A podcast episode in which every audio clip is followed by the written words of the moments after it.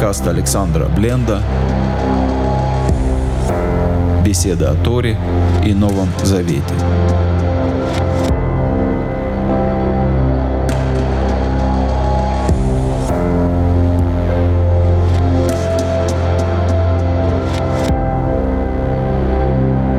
Вы слышали, что я назвал Мегилат Эстер, Свиток Эстер, книгой анархистской. И вы спрашиваете меня как анархист, почему это анархистская книга? Книга на самом деле э, сосредотачивается в центре книги, центр сюжета. Это двор царя Артаксеркса, одного из самых э, влиятельных персидских царей. Он правит 127 государствами, и все, что он делает, это, по сути, он пьет, гуляет, мы не видим каких-то его реальных действий по управлению государством. Царь напился и захотел, вот единственное его собственное желание, которое мы видим в Писании, которое мы видим в книге Эстер, он позвал Вашти танцевать. Когда Вашти не выходит, он начинает советоваться со своими советниками. Собственного своего мнения царь Ахшвирош вообще не имеет. То есть он вроде бы как бы царь, но царство его никак не осуществляется. Это э, вместе,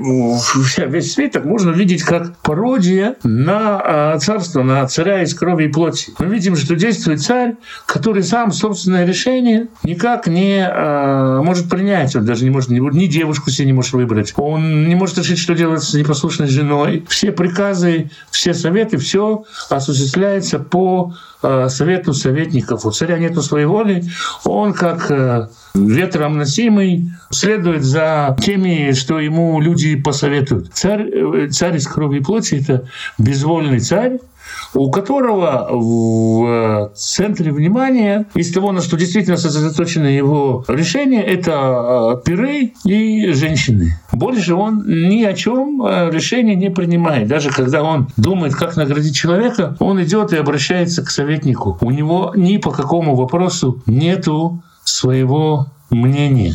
То есть царь находится в руках своих советников. Осуществляется ли в конце концов его воля со всей помпезностью, что указ царя невозможно вернуть, со всем тем, что про это сказано, что он царь, и он отправляет указы, и у него печати, и ему власть, ему у него там куча, куча всяких советников и целые светы. Его воля не осуществляется. Там, где она осуществляется, она осуществляется в ущерб э, ему. Мордыхай, извините, Аман и Эстер тоже конкурируют за его влияние, за его волю. Они знают, что тот, кто, собственно говоря, получит ниточки, управлять как марионеткой Ахашвирошем, тот и победит. В данном случае Эстер побеждает.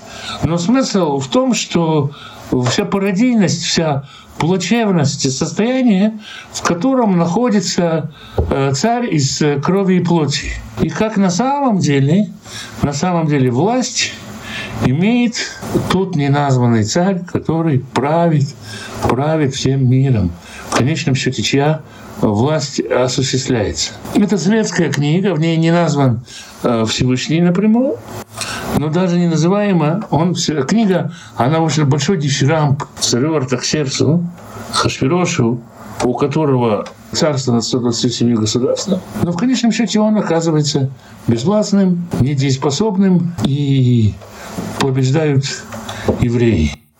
Это праздник э, Галута, праздник того, что можно преуспеть и в э, Галуте, и в изгнании, потому что все земные цари, все царства из крови и плоти — это царство без воли, царство, лишенное собственной власти, собственной силы. Это письмо евреям всего мира о том, что где бы мы ни находились, по чьей рукой, по чьей власти, по чьей пятой мы бы не находились, все эти цари, они иллюзии. И они не настоящие цари, а миром правит один настоящий царь. В этом смысле, в смысле э, насмешки над царем, насмешки над властью, вот в этом смысле Мегилат Эстер анархистская книга.